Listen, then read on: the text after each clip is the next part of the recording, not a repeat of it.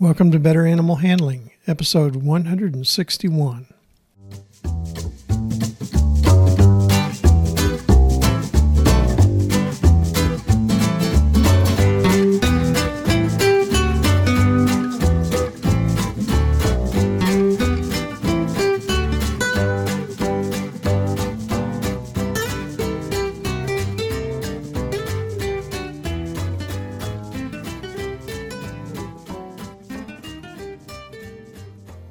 From Center, Missouri, USA, I'm CB Chastain, your guide to better animal handling, and Abby, my cattle dog and non smoking co host. Say hi, Abby. Our goals are to improve your knowledge of why domestic animals from Chihuahuas to Clydesdales act as they do and how to better handle them safely and humanely. Today's episode is on marijuana poisoning in dogs. Our topics for this week are dogs' exposure to marijuana, Signs of marijuana poisoning in dogs. Cannabidiol, treatment of anxiety in dogs.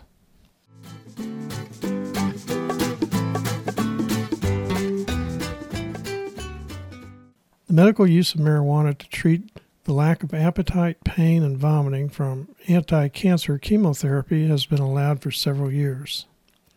Earlier this month, Missouri voters passed Amendment 3, approving the recreational use of marijuana.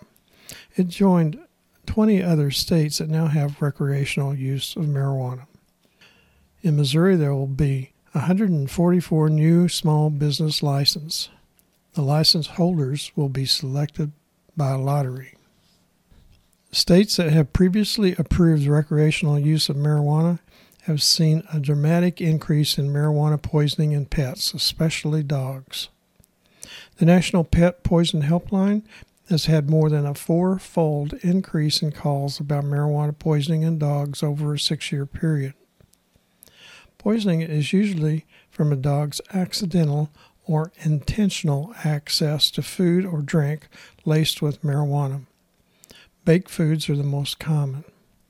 However, exposure can also be from inhalation of secondary smoke, ingestion of hashish oil, or eating the feces of another intoxicated dog.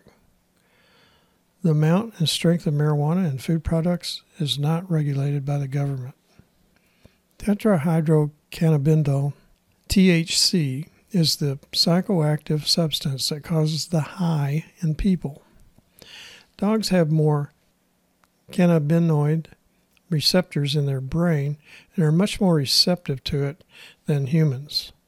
The signs of marijuana poisoning in dogs include stumbling, crossing over of the front legs, lethargy or agitation, dilated pupils, dribbling of urine, vomiting, tremors, shaking, seizures, and coma.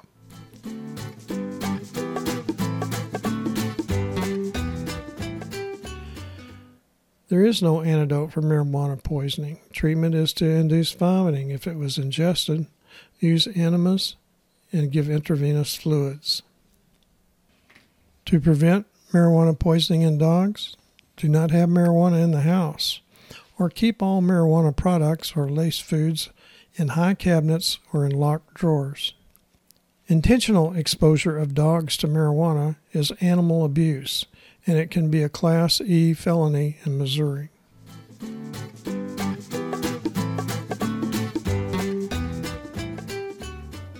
Cannabidiol is one of the more than 100 cannabinoids in the marijuana plant. If purified, it does not have the psychoactivity of THC.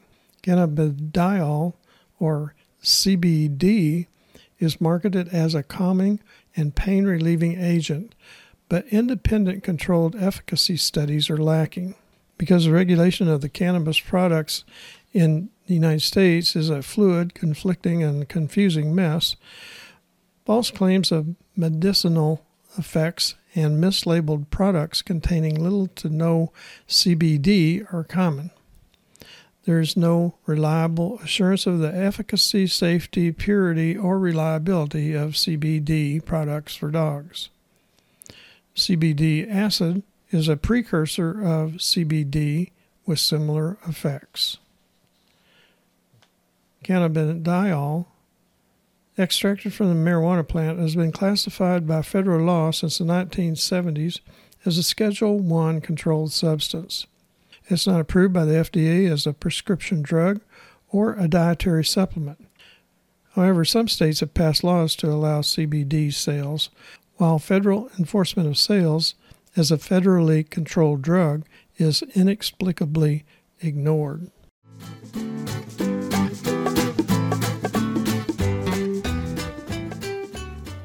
If you have comments or are interested in a particular animal handling subject, contact us at cbc at betteranimalhandling.com.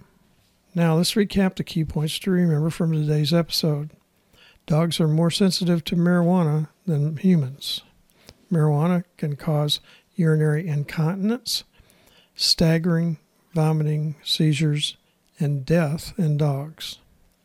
CBD products for dogs are unregulated and may be ineffective, unreliable, or unsafe.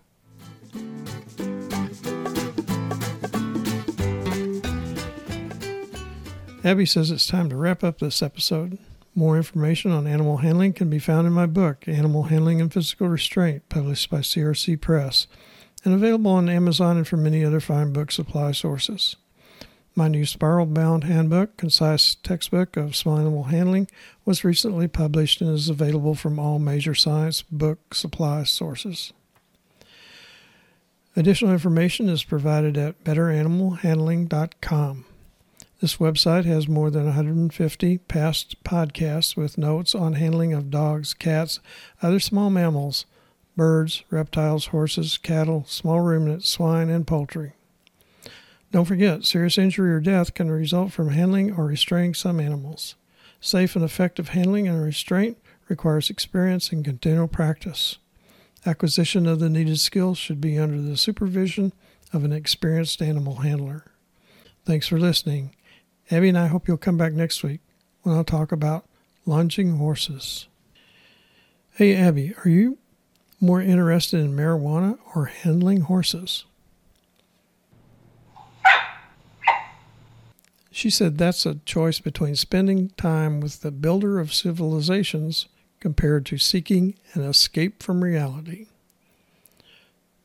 True, Abby. I vote for the reality of being with horses, too.